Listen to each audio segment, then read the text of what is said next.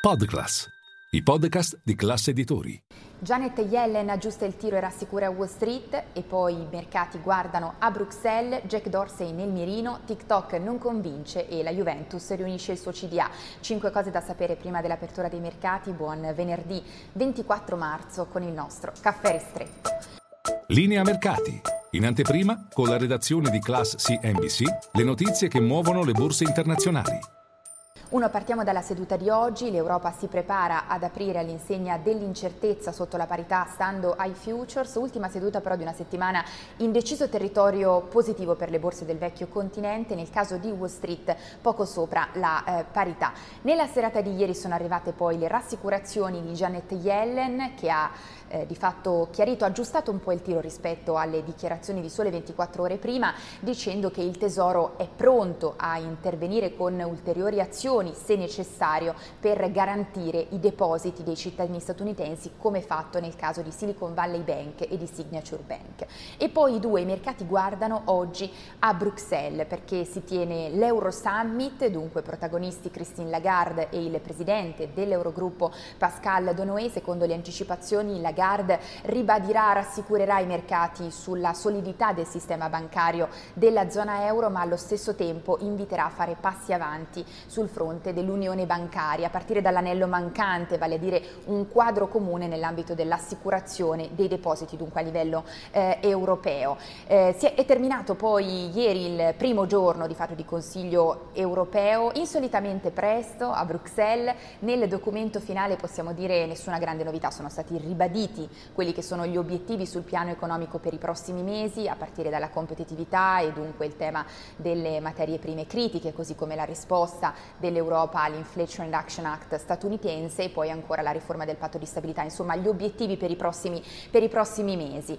E poi eh, tre, veniamo a Jack Dorsey, finito nel mirino eh, di Hindenburg Research, noto short seller che ha mandato in fumo negli scorsi mesi oltre 100 miliardi di dollari del gruppo indiano, del colosso indiano Adani. Che cosa è successo? L'ultimo report appunto di questo noto short seller ha eh, messo nel mirino eh, Block, stiamo parlando della società dei pagamenti eh, guidata dal cofondatore di Twitter Jack Dorsey. In particolare si fa riferimento a Cash App, l'applicazione eh, principale dunque di Block che avrebbe consentito attività illecite, consentendo, facendo in modo dunque che aumentasse la sua eh, base utenti, uno dei parametri fondamentali chiaramente a livello di eh, performance. Questa l'accusa di Hindenburg Research che ha iniziato a fare attività di short selling, tanto che oggi Block a Wall Street riparte da un calo di circa 15 15 punti percentuali, pensate che il patrimonio di Jack Dorsey, che è il primo azionista, detiene appunto di blocco l'8%,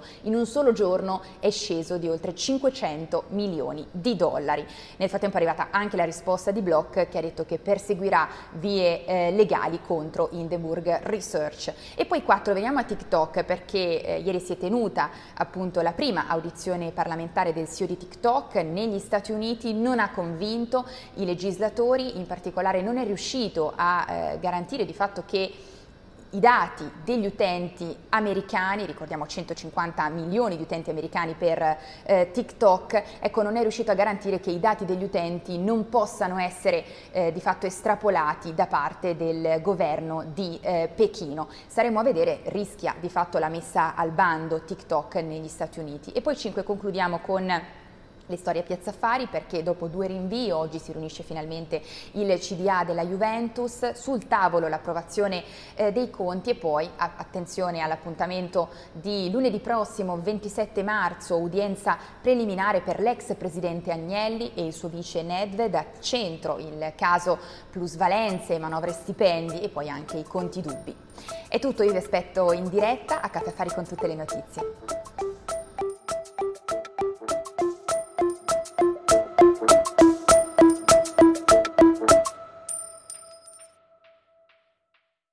Ciao, scusa se mi intrometto nel tuo ascolto di linea mercati. Sono Francesco del team digital di Classe Editori. Volevo dirti che se vuoi essere sempre informato sull'andamento delle borse e sulle notizie che muovono i mercati, non solo in cuffia, ma anche al lavoro, se vuoi investire senza sbagliare e se vuoi offrire alla tua azienda e ai tuoi consulenti gli strumenti migliori, Per te che ascolti i nostri podcast c'è un'offerta speciale con il meglio delle news e delle analisi di Milano Finanza, The Wall Street Journal e Barrons. Trovi tutte le info nel sommario di questa puntata.